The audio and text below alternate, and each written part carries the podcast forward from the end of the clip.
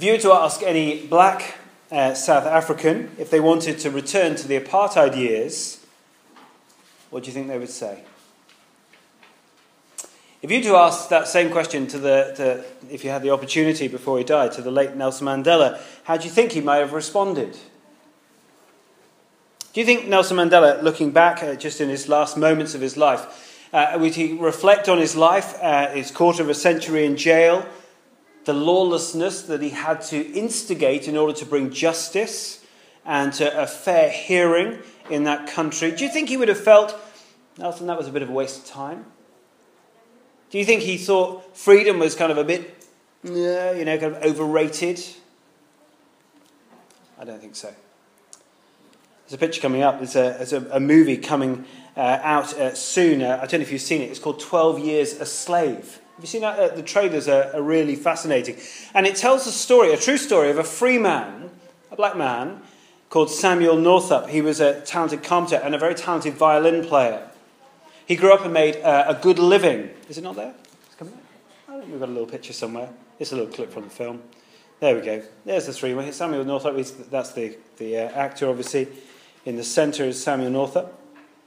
He grew up in New York, um, made a good living from playing the violin and selling uh, his carpentry things. Uh, but he, he went down to Washington, D.C. At, at one moment and over dinner was drugged and tricked and captured and then sold into slavery. He was a wealthy man, had a family, lived in New York, but was sold into slavery and spent 12 years in the cotton farms of Louisiana. Sorry, my, my thing keeps going off here. I don't know what that is. Anyway. Uh, it was only when the American Civil War came along that he, um, he actually got his freedom back. Now, I haven't seen the film yet, but in watching the clips, one little phrase is repeated again and again, and it's going to come up. He says, I don't want to just survive, he says. I want to live. And the point of just all those things coming together at the beginning is, you know, slavery and oppression we don't strive for those things, do we?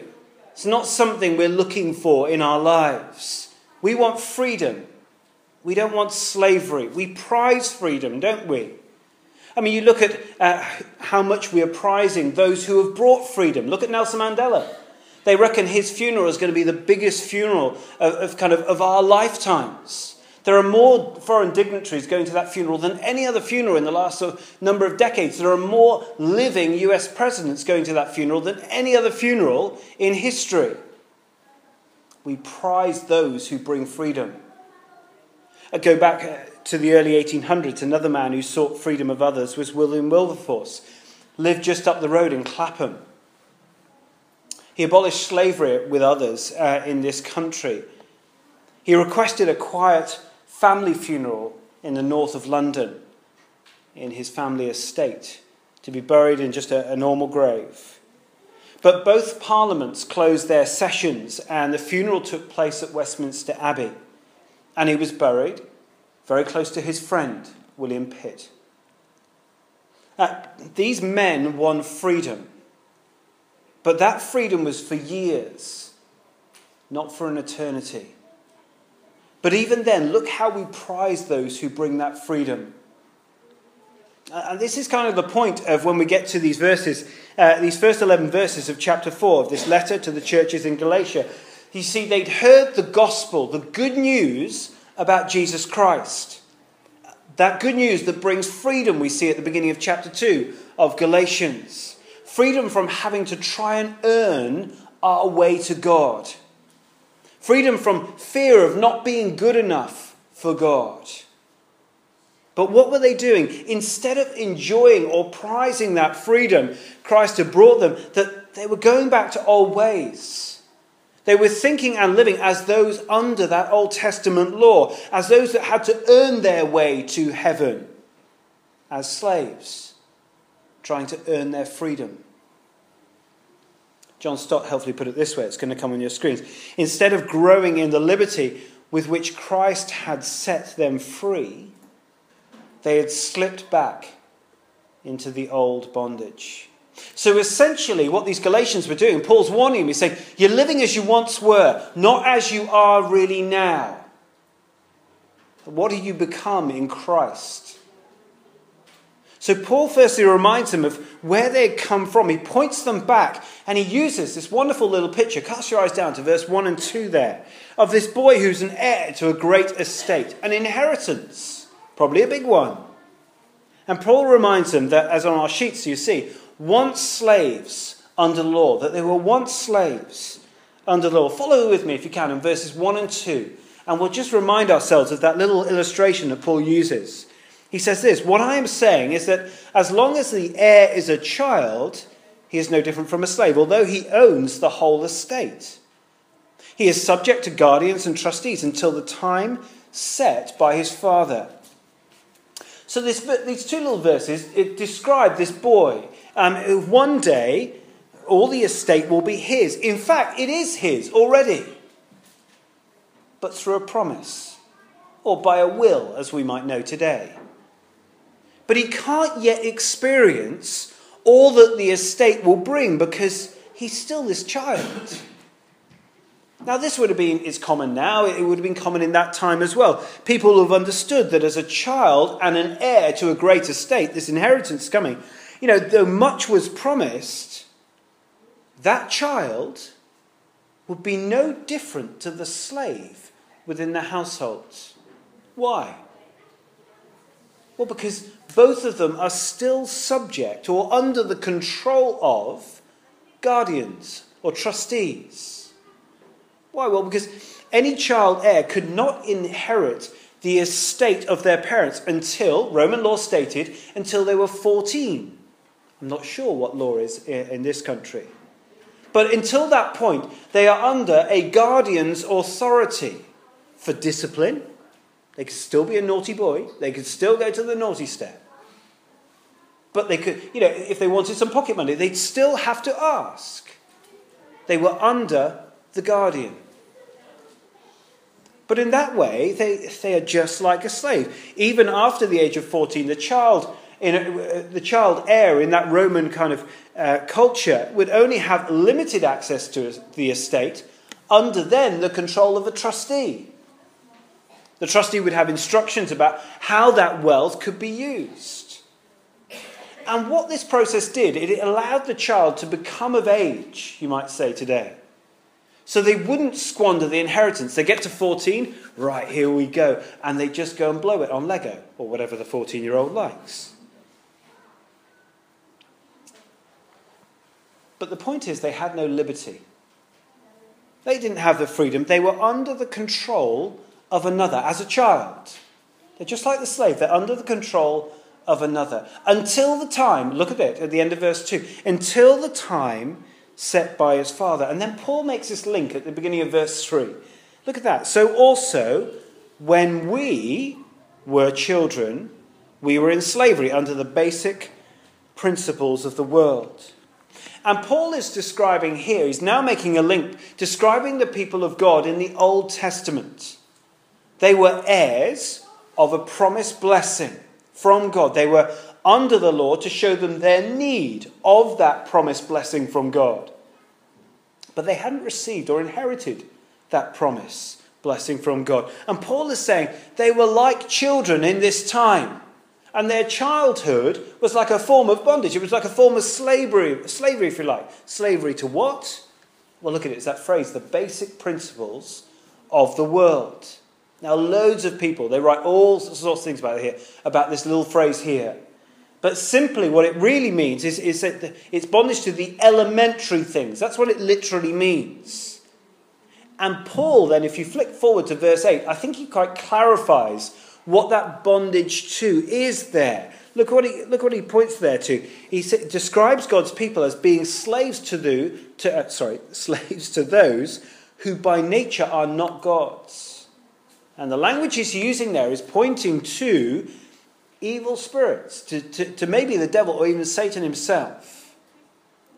And what I think Paul is doing here in verse 3 is that before Christ, in, before God's people came of age, they were captive to a law, to the law.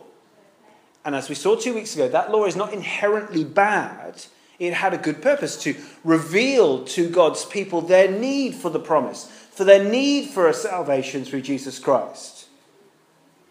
But what the devil has done is he's twisted that law in order to undermine God's people. And again, another scholar put this really well. He said, God intended the law to reveal sin, as it does in our hearts, and drive men to Christ. But Satan uses it to reveal sin and to drive men to despair. God meant the law to, as an interim step to man's justification, to be made right with God. But Satan uses it as the final step to his condemnation. And Paul is saying, uh, even though the, the law has been, if you like, corrupted in that way, that's the old way. Once you were slaves under the law, but not anymore. That's not the case now. And what he's saying is, he's really saying, this is a retrograde step. This is a this is like a downgrade. You know, you get upgrades on your phones and all this kind of. Thing. This is like going back to like OS 1.1. I'm going to Apple Talk there. I'm really sorry. I'm a bit of an Apple fan. But you know, it's going right back to the beginning.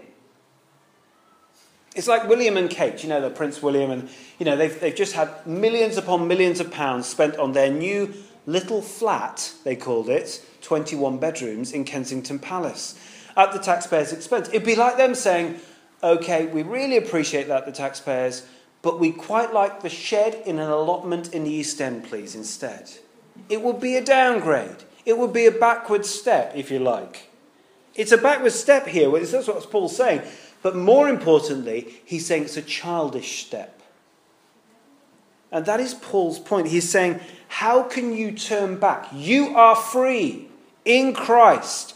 You are no longer a slave under the law. It can't save you, it never could.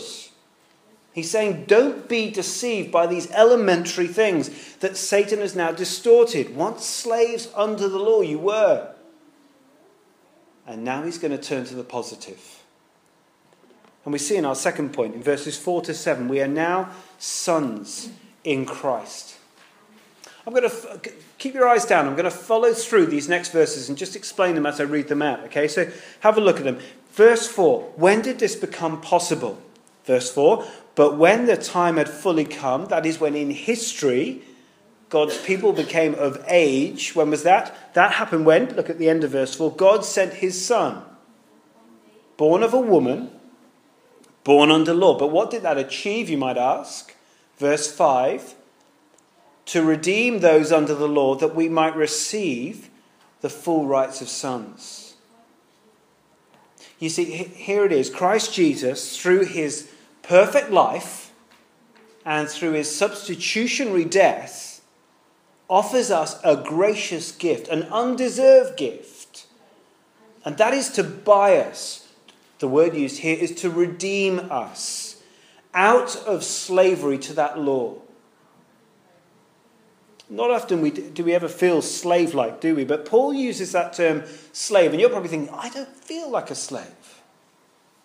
But Paul uses that term to describe a kind of its mastery over us. That is, we, we're obligated to try and keep a standard so we can kind of turn up to God and say, hey, look, I know I'm not perfect, but I've done this. I'm all right. I've not done that. But we know we can't keep it up. We always fail God's perfect standard. And so, what we see here in these couple of verses is that God has infinitely loved us. So much that He sent His one and only precious Son. And we see here, critically, He is born of a woman. You see that? That is, He shares our humanity. Why? So He could swap places with us. Uh, look at also, he, he was born under the law. That is, he was uniquely qualified to keep that law. So, as an owner could redeem a slave to freedom, buy them liberty before a judge, Christ Jesus purchases our freedom before the eternal judge. The nature of Christ, both in his humanity and his divinity, fully divine, fully human, is critical to the effectiveness of his mission. And one scholar put it this way I found it very helpful. If Christ had not been a man, he could not redeem men. as in men and women. If Christ had not been a righteous man, he could not have redeemed unrighteous man. That is, people like you and me. Oh, we try to do our best, but we muck up, don't we? And he continues if Christ had not been God's Son, he could not redeem man for God or made them sons of God, brought us into his family. So Christ came to redeem. Here it is not explicit, but it's been explicit throughout Galatians. If you want to look back on, put right in your notes, chapter 1, verse 4, it was there. Chapter 3, verse 13, it's a bit more explicit. Let me read that to you. The case has been made. Christ redeemed us from the curse of the law, the punishment that our sin, our rebellion against God deserves, by becoming a curse for us. He took everything that we deserve on himself. And he says, For it is written, Cursed is everyone who is hung on a tree. Jesus Christ essentially swapped places with us, taking the just punishment that we deserve as he died on a tree, a cross. So God's purpose in giving us Christ was firstly to redeem us, but also, as we see here, to adopt us, to make us one of his children, his sons, especially, eh, specifically here. don't ever half God's blessings to us in Christ. So many people do this. The, the punishment we deserve is not only removed as we're redeemed, but secondly, we receive the blessing that Jesus deserved as he lived perfectly under the law. It would be like, let me illustrate it this way. Imagine someone in jail. Uh, they're there for life. They've done something absolutely awful. They can be redeemed. They can be bought out of the punishment that they deserve. That's one element of what Jesus Christ does for us when he dies on the cross. He buys that person out of the punishment they deserve and puts himself in their place. But that is half of the gospel, if you like. The gospel is, if you like, double that. It would be like taking that life, uh, you know, life sentence criminal out of jail and then saying, You are now a knight of the realm. Not only redeemed, you see, the Christian has the full rights of the Son, as a Son of God. And Paul continues there in verse 6. Look at it. Because you are sons, God sent the Spirit of His Son into our hearts, the Spirit who calls out Abba, Father. So God sends his son to redeem, but he sends his spirit. It's the first kind of introduction here in, in Galatians. Why? To secure that redemption in our hearts. One great demonstration of this is when we pray. Because we can now pray with confidence, Father. Because we have the Spirit in our hearts to secure that we are sons. And what we see um, in those verses, we call out. Do you see that call out? We call out Abba, Father. And the call is literally a loud cry, a passionate, profound cry, feeling. And the calling seems to point to a kind of a an absolute dependent spontaneity. I need to cry out to you, Lord. I will cry out to you, Lord. It's like calling out of a child to their parents in the middle of a night. Parents might groan at that, but just wait a minute. Is that your prayer life, though? Do you call out to God? I know you struggle here. I struggle. You tell me you struggle. But why do we struggle to call out, to pray to our Heavenly Father as adopted sons with His Spirit in our hearts? When one of my boys, a little bit younger, don't think that's all right, they had a terrible uh, problems with their ears, and uh, it was very painful for them. And they would cry out um, uncontrollably, really weeping uh, in the middle of the night. The pain was awful. The question is, did my son ever question whether to cry out or not? Did they ever consider keeping quiet in the middle of the night? No, of course they wouldn't. He knew the pain, he could feel that but he knew the seriousness of his condition. But he also knew the relationship that he was in. He knew his father loved him.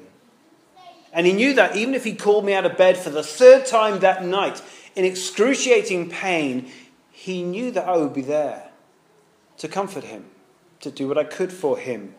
He knew the seriousness of his condition and he knew his relationship. He was my son. Why do we not cry out, call out to our Heavenly Father as we need to? Why do we sometimes, if you like, you know, lie in bed with our ears ringing with the sin of the day gone by? Why do we not cry out for forgiveness? Why do we not plead for help for the future to our Father who has loved us so much? I know it's not very British, this kind of call out, cry out. You know, that's not very British, is it? But lying in our beds, holding our ears, if you like, metaphorically, trying to get through our life on our own, dealing with the sin and rebellion that we know so in our hearts and our minds, eh, I kind of want to say, have we forgotten who we are? You are acting like a slave again. You're a son if you have given your life to Jesus Christ. Sons cry out, and slaves lie in fear. Because you are sons, God sent the Spirit of His Son into our hearts, the Spirit who calls out, Abba, Father. God has been so kind. He's not only secured our sonship, but He's also given us the Spirit to assure us of being sons so we could experience that sonship, if you like. And we experience that most profoundly, most regularly through prayer. So if we don't pray, what assurance do we have? What joy are we sacrificing of knowing that we are sons of God? Too much. That experience of our sonship through the Spirit is so personal, it's so intimate. We have access to the Almighty God through prayer, and we can speak to Him as Daddy, which is essentially what Abba means. It's a very personal, intimate use of the word Father. Just think of the Lord's Prayer as well and how we approach God, how Jesus teaches to approach our, our Father in heaven. It's not Lord, King, it's Father. The Spirit is given so we can experience that we are sons of God. And He witnesses to our sonship, and even He prompts our prayers, as we know in Romans 8, many of us. And don't think that you need extra Spirit portions at any point. Look, notice Paul doesn't say in verse 6, God sent part of the Spirit. Do you notice that? Because some churches do teach that. No, he says, because you are sons, God sent the Spirit completely. There's total assurance here uh, uh, but how do we receive that assurance? Is it through some big sign? So, through some big experience? No. It's through quiet prayer, it seems. The Spirit is given into our hearts to witness to us being sons. He assures us, He comforts us, He guides us, He leads us to cry out in need to our loving Heavenly Father. Daddy, I need you. For salvation? Yes through Jesus Christ. And probably for tomorrow too. Do you wonder how much God loves you sometimes? You, you, you, just, like me, sometimes you think, oh, life hasn't quite worked out as I imagined 10 years ago. And so I'm beginning to kind of question how God kind of works good for me. Well, these verses I think are helpful. Look what he's done. Oh, he's redeemed you, verse 5. You've been adopted as his sons at the end of verse 5. You've fully received his spirit to assure you of his sonship in verse 6. Who has done all this? Have you? Are you the active agent in, in any of these kind of things? No. God sent his son, verse 4. God sent his spirit, verse 6. He made you, as we'll see now, an heir in verse 7. Oh, if you're a Christian here today, you are infinitely loved. And I guess if you're not a Christian, you are so welcome, but realize you may be missing something here.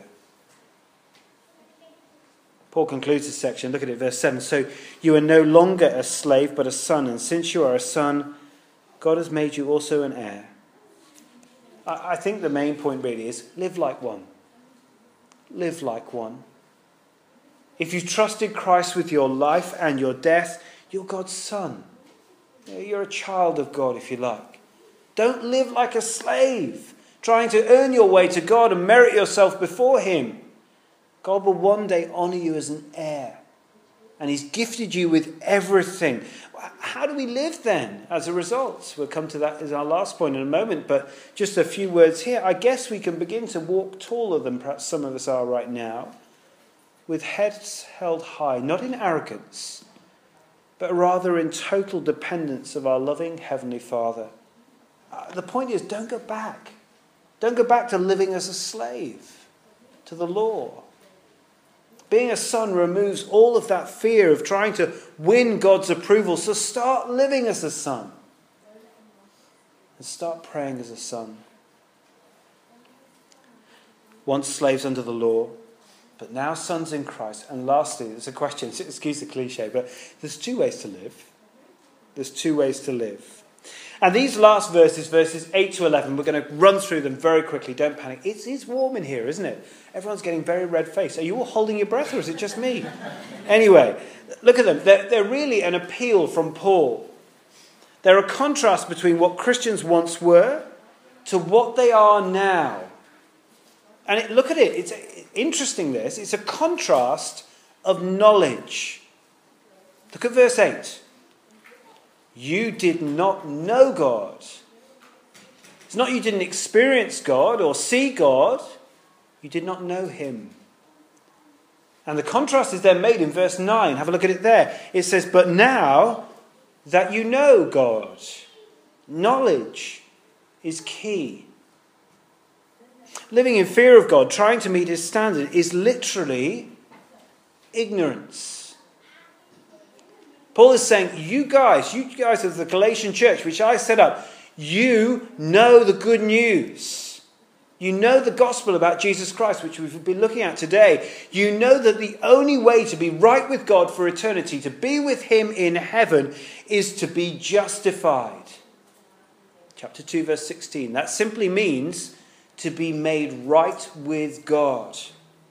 And that is the only way to be in heaven. And it is by trusting, not in your own life, but trusting in Jesus' life and his death on the cross. Why are you turning back to these? Look at the way it's very strong language. He says, those weak and miserable ways. And they are miserable, aren't they?